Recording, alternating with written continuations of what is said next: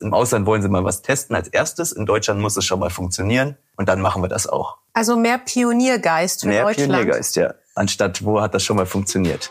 Echte Insights aus der Medienbranche. Hier sind deine Innovation Minutes. Direkt aus dem Media Lab Bayern. Hey, willkommen bei der sechsten Folge der Innovation Minutes. Ich bin deine Host Sabrina Harper und das im Intro war Lukas Petzmann. Er ist einer der Gründer von Articly. Die App bietet vertonte Zeitungsartikel an und wird schon von einigen Medienhäusern genutzt.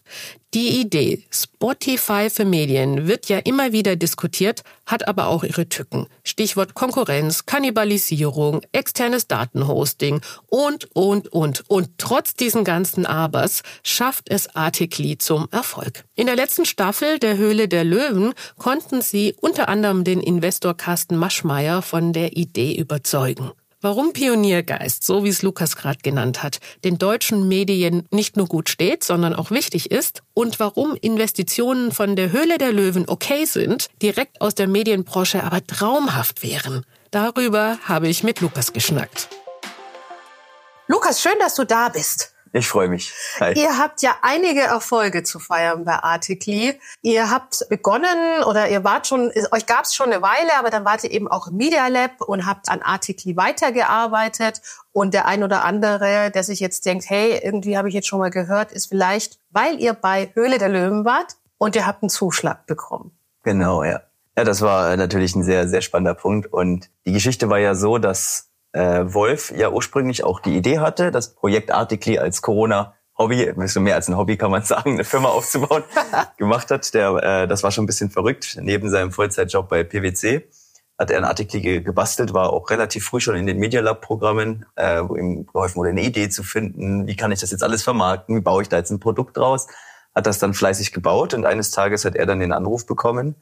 Äh, tatsächlich haben die angerufen von dem Produktionsteam, das hinter die Höhle der Löwen steckt die suchen wohl vermehrt jetzt auch nach Firmen, die nicht Einzelhandelsprodukte anbieten, sondern auch einfach mal äh, Apps und äh, andere B2C-Produkte außer äh, was, was man auch gut im Supermarkt verkaufen kann. Und dann äh, dachte Wolf erst, das wäre ein äh, Fake- oder Scam-Anruf.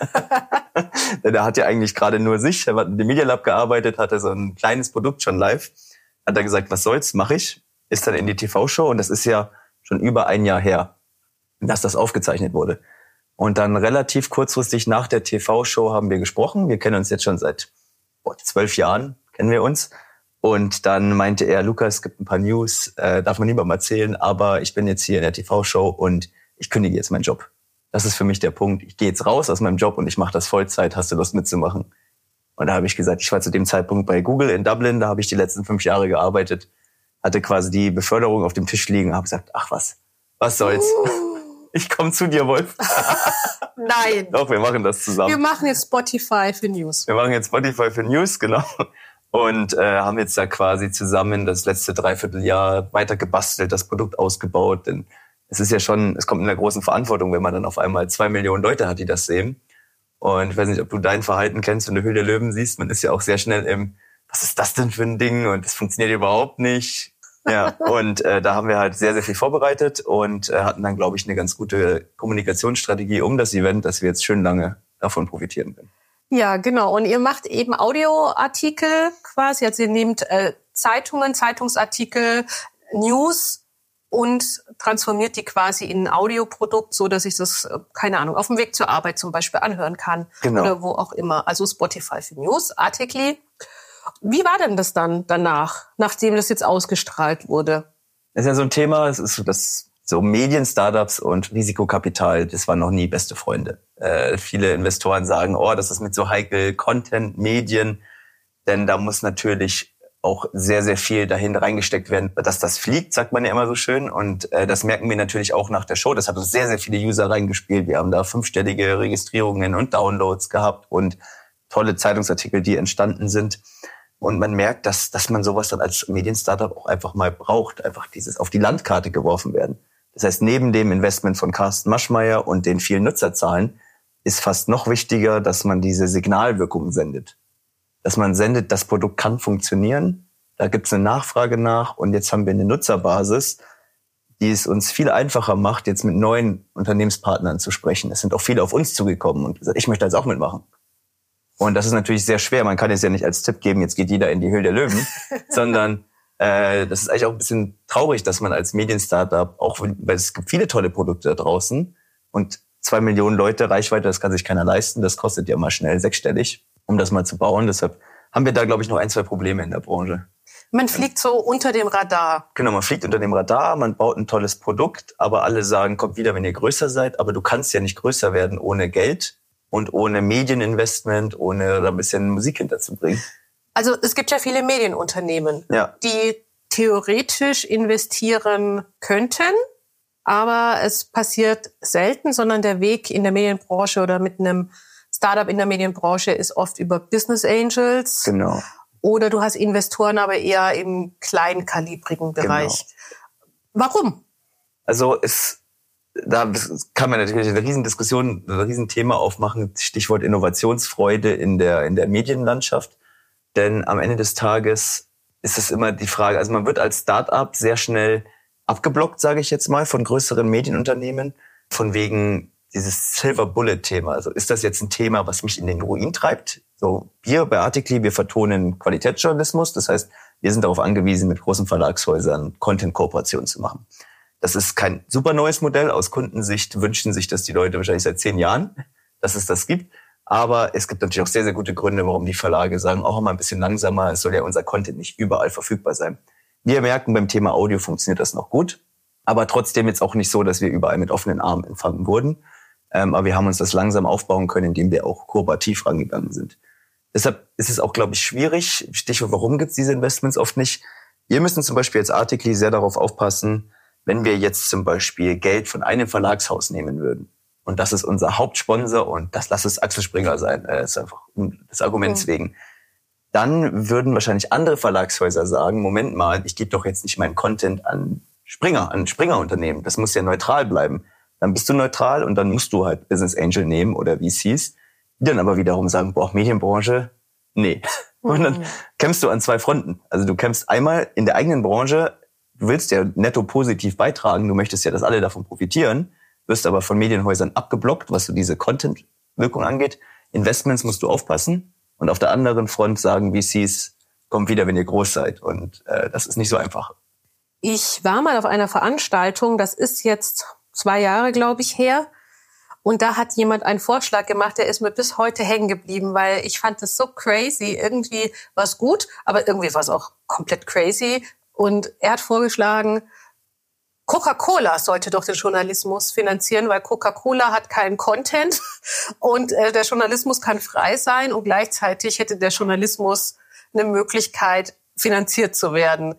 Übertragen jetzt auf das, was du sagst. Ich weiß jetzt nicht, ob Coca-Cola euch sponsern sollte oder äh, irgendeine andere Marke, aber ist das vielleicht was, dass man Finanzierung außerhalb der Bubble sucht? Ja, das, das ist ein sehr, sehr spannendes Thema. Äh, Da muss man, glaube ich, in die Richtung auch von so Corporate Ventures gehen, also so Start-up-Bilder innerhalb von größeren Unternehmen. Da gibt's ja einige, die, die das anbieten. Denn so Stichwort Coca-Cola, ich fand das mal sehr erschütternd. Ich habe auch mal auf dem Vortrag den Geschäftsführer von Audi gehört, der äh, im übertragenen Sinne gesagt hat, wenn wir bei Audi zehn Investments machen und eins davon geht schief, dann haben wir ein Problem, so in der Art. Und als Start-up, und das ist wahrscheinlich auch eine Denke, die Coca-Cola zum Beispiel hat, die sagen, wenn wir in was investieren, dann muss das sehr, sehr erfolgreich sein und mit einer sehr hohen Wahrscheinlichkeit, denn wir sind sehr risikoavers. Das heißt, da hatten sie wahrscheinlich das Kapital, aber nicht die Risikofreude. Und deshalb muss man sich so eine Mischung suchen, vielleicht so ein Corporate Venture, Großkonzern, der seine eigene Start-up-Schmiede aufbaut und sich daran bedient. Und das sind dann eben auch äh, Branchenfremde, denn das gibt es in der Medienbranche jetzt nicht, nicht so oft. Und wie geht's jetzt bei euch weiter? So, jetzt habt ihr diesen äh, großen Step quasi gemeistert und äh, habt Menschen gefunden, die euch unterstützen und dann gibt's auch noch eine Reichweite und du siehst hier, da geht's jetzt mit großen Schritten voran und was passiert jetzt? Ja, das ist ein Thema, was uns auch beschäftigt. Wolf und ich, wir haben uns im Kernteam jetzt auch mal äh, nach dem ganzen Trubel mal acht Stunden geblockt an einem Tag, haben uns quasi eingesperrt in den Meetingraum, hatten nur Stift und Papier und haben mal aufgezeichnet, was machen wir denn jetzt eigentlich damit, weil jeder will gerade was von uns. Wir werden in ganz viele Richtungen gezogen. Und jetzt haben wir ein Momentum, wo wir auch durchaus in Gesprächen sind, zum Beispiel nochmal eine Finanzierungsrunde direkt anzuschließen. um nochmal wirklich mit einem größeren Medienetat, mit einem größeren eigenen Volumen da jetzt ranzugehen, um eben diese Größe auch zu untermauern, dieses Produkt, wo wir gesehen haben, das kommt bei den Konsumentinnen an, das nochmal mit mehr Druck zu bedienen, das Team zu vergrößern. Das sind ja alles auch sehr teure Angelegenheiten. Und da ist eine Höhle der Löwen super, um mich auf die Landkarte zu werfen, aber eine nachhaltige Firma kann man mit den Summen, die da im Raum stehen, das waren bei uns jetzt ja 70.000 Euro, kann man damit nicht aufbauen. Deshalb müssen wir jetzt natürlich schauen, machen wir jetzt organisch weiter oder sind wir auf einer Suche jetzt zum Beispiel nach einer Finanzierungsrunde und sind da gerade in, in Gesprächen und schauen mal, wo die Reise dahin geht. So, wir sprechen ja jetzt eben quasi über einen tollen Moment, einen Punkt, an dem man angekommen ist. Klar, die Reise geht weiter, aber das ist ja erstmal ein Punkt, den man erreichen möchte eben auch. Und es gibt aber ganz viele Medien-Startups, die dümpeln so vor sich rum und wissen einfach nicht und müssen auch viel äh, mit Kritik mhm. leben. Also auch Spotify für News. Wie oft habe ich das schon gehört? Und viele ja. sagen ja auch, nee. Ja. Also da ist ja schon so eine große Kritik auch da oder ein kritisches Denken. Was sagst du denn äh, den Gründern und Gründerinnen, die jetzt am Anfang stehen und sagen, mich möchte jetzt aber auch mal äh, vorankommen. Was würdest du denen raten? Außer Durchhaltevermögen. Durchhaltevermögen ist ein sehr, sehr wichtiger Punkt. Ich glaube, Fokus ist ein sehr wichtiger Punkt. Denn ich glaube, jedes Medien-Startup wird jederzeit in 50 Richtungen gedreht, denn jeder, viele externe Leute meinen zu verstehen, wie man ein Business aufbaut und dann sagt, macht doch mal das und ihr müsst jetzt das machen und ihr müsst jetzt Newsletter vertonen statt Artikel. Moment mal, das ist ja ein ganz anderes Thema jetzt. Und der andere Tipp ist, Höhle der Löwen, hatte ich schon gesagt, hat ja diese große Signalwirkung. Und das ist aber nicht das einzige Signal, was man haben kann. Ich glaube, wenn man ein, zwei relevante Medienpartner bekommt, die mit einem zusammen ein Projekt machen, die das Produkt pilotieren, die eine Case Study machen, ist das viel mehr wert, als wenn man 500 halbgare Partnerschaften hat. Und dann lieber sagen, das sind die drei Top-Kunden, die ich haben möchte, dann alles daran setzen, die zu überzeugen. Und wenn man dann mal vor anderen Unternehmen sagen kann, ich habe hier Signale mitgebracht und zum Beispiel die Firma, der Springer Verlag, die machen schon das mit uns, dann sagen andere, Moment mal, warum machen die was mit denen? Da muss was dahinter sein. Und deshalb lieber viel mehr, viele Ressourcen in eine große Partnerschaft stecken, die man dann auch gut announcen kann. Das war auch so ein bisschen die Strategie bei Artikli am Anfang vor Hüll der Löwen. Erst die großen Medienhäuser überzeugen und wenn man dann mal eine Süddeutsche Zeitung, eine FAZ auf der Plattform hat, dann sagen andere, Moment mal, warum machen die denn da jetzt mit? Und okay. das ist der Tipp vielleicht, ja. Du hast vorhin das Wort Innovationsfreude genannt. Ja. Ich würde da gern äh, noch weiterdenken. Wenn wir in die Medienbranche schauen, ist es ganz viel Transformation da, jetzt auch durch AI, aber auch schon davor durch viele Dinge. Und ich weiß gar nicht, ob die Frage ist, gibt es Transformationsfreude oder ist es nicht inzwischen ein Transformationsdruck? Ja, ich glaube, dass der Druck, dass das Mittel zum Zweck ist, um vielleicht auch so alte Strukturen mal zu zerbrechen, denn ich glaube, es scheitert nicht daran, dass die Leute in den Verlagshäusern nicht verstehen, was gerade die wichtigen Themen sind, wie man sich aufstellen muss, sondern das sind einfach auch sehr große Schiffe, die auch gelenkt werden müssen und die Innovationsabteilungen, die diese Themen, über die wir reden, über die wahrscheinlich jeder gerade redet, seit Jahren wahrscheinlich schon der Geschäftsführung präsentieren, dass äh, die einfach an den eigenen Strukturen manchmal scheitern. Dass eben man nicht durch die eigenen Silos kommt, dass wenn zehn Leute im Raum sitzen und einer sagt, machen wir nicht, wird's nicht gemacht. Und das jetzt vielleicht der Druck von außen, diese Offenheit. Und weil vor allem Kooperationen mit Startups, jetzt nicht nur mit uns, sondern fast wahrscheinlich mit jedem Startup, kostet ein Unternehmen vielleicht einen Arbeitstag mal auszuprobieren. Mal einen Artikel senden, macht mal was damit. Oder ich, ich logge mich mal bei eurer Plattform ein und spiele mal ein bisschen rum. Aber das ist ja nicht nie der Grund, dass es, dass es zu viel Zeit kostet, sich mit Innovation auseinanderzusetzen, sondern dass es eben an den internen Prozessen, wie sind die denn datenschutztechnisch aufgestellt? Und da als Startup, wenn du das schon hörst, dann kannst du sagen, okay, ich gebe auf. Datenschutz, Datenschutz ist immer so ein Thema. Ich Datenschutz ist sehr, sehr wichtig und ich glaube, jedes Startup ist sehr, sehr bemüht, sage ich, das auch 100 Prozent zu implementieren, integrieren, aber manchmal scheitert es einfach an den, an den eigenen Ressourcen, dass es den Compliance-Check von einem Großkonzern überlebt. Denn da hat man irgendwo noch ein Thema, wo man sagt, da habe ich jetzt nicht eine 80-seitige Verordnung, wie wir jetzt mit dem Datensatz umgehen. Und was macht man dann? Dann muss man äh, schauen, ob man einfach so Pilotprojekte drumherum findet, wo man sagt, dann halt eben vielleicht nicht, wenn es um diese sensiblen Daten geht, dann hosten wir das bei euch, wir stellen euch das Produkt zur Verfügung, aber ihr ownt das komplett, das ist auch eine gängige Praxis. Die Daten bleiben bei euch. Wir stellen nur das Mittel zum Zweck zur Verfügung. Aber das sind natürlich Themen, da kommt man nicht mehr so leicht drumherum. Dann kann man vielleicht schauen, ob es einen Medienpartner gibt, der da schnellere Entscheidungswege hat und nicht auf jede Kooperation den zwei Jahres Compliance-Check drauflegt.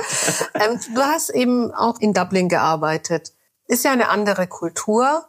und ich würde sagen, in den USA ist auch noch mal eine andere Kultur, ist die Kooperation von Startups und Medienhäusern nur in Deutschland so schwierig oder ist das was, wo du sagen würdest, nee, das, ist, das habe ich schon öfter auch woanders beobachtet? Also ich komme direkt selbst, auch mit meinem Hintergrund bei Google, hatte ich wenige Berührungspunkte. Also ich hatte im Ausland jetzt wenig Kontakt mit Medienhäusern und wie die mit Startups arbeiten. Ähm, was ich aber mitbekomme, zum Beispiel von unseren internationalen Vorbildern, Konkurrenten, die man es auch haben möchte, zum Beispiel Curio oder Audem. Das sind Unternehmen, die mal mit Leichtigkeit für eine ähnliche Idee Millionen einsammeln und es viele große Zeitungen, die Financial Times, die New York Times, The Guardian, wo man viel einfacher mal ein Pilotprojekt reinkommt, wo die sagen, hey, Startup, das ist ja cool, ihr investiert in unseren Content und vermarktet den, macht ihr mal. Und dann gibt's noch äh, Fremdkapital, die sagen, hier, ich investiere da mal fünf Millionen rein in die Idee. Das ist, glaube ich, viel offener im Ausland. Und auch hier die New York Times, die auch sehr voranschreitet äh, mit ihren neuen Geschäftsmodellen. In Deutschland guckt man dann, was die machen und dann baut man das mehrere Jahre später nach anstatt mal selbst äh, links und rechts zu schauen, was ist denn was, was ich als erstes mal pilotieren kann. Und das ist, glaube ich, das Thema. Im Ausland wollen sie mal was testen als erstes. In Deutschland muss es schon mal funktionieren. Und dann machen wir das auch. Also mehr Pioniergeist für mehr Deutschland. Mehr Pioniergeist, ja. Ja. Anstatt, wo hat das schon mal funktioniert? Dann wollen wir mit diesem Appell hier rausgehen. Ja, Vielen gerne. Dank, dass du da warst. Hat mich sehr gefreut. Du Pionier. Ja, mal schauen. Also jetzt geht's erst so richtig los. Jetzt entscheidet sich, wie das jetzt ausgeht bei Artikli. Ich drücke euch alle Daumen. Vielen Dank, dass du da warst. Gerne. Okay, ich gebe es zu. Es ist kein leichtes Unterfangen, aber wäre ein sehr guter Schritt für die Transformation der Medien in die Leaderrolle zu gehen. Jemand, der das Spiel Journalismus, glaube ich, schon neu erfunden hat, ist Falk Schacht. Wer etwas mit Hip-Hop zu tun hat, der kennt ihn und alle anderen sollten ihn kennenlernen. Er ist im Audio, im TV, im Schreiben, im Podcasting zu Hause, macht viel mit öffentlich-rechtlichen als auch mit privaten Sendern und ich glaube, er kann uns ziemlich viel über die Ansprache von jungen Zielgruppen und neue Wege im Journalismus erzählen. Die Folge solltest du auf keinen Fall verpassen, deswegen abonnier gleich diesen Podcast, dann bist du dabei. Mein Name ist Sabrina Harper und wir hören uns dann bald wieder. Das waren deine Innovation Minutes. Direkt aus dem Media Lab Bayern. Du willst mehr? Dann besuche uns auf media-lab.de und starte dein eigenes Projekt. Last but not least. Dieser Podcast ist möglich, weil wir tolle Unterstützer und Unterstützerinnen haben. Besonderer Dank geht an die Staatskanzlei Bayern, die Bayerische Landeszentrale für neue Medien BLM und natürlich an meine Kollegen und Kolleginnen in der Medien Bayern.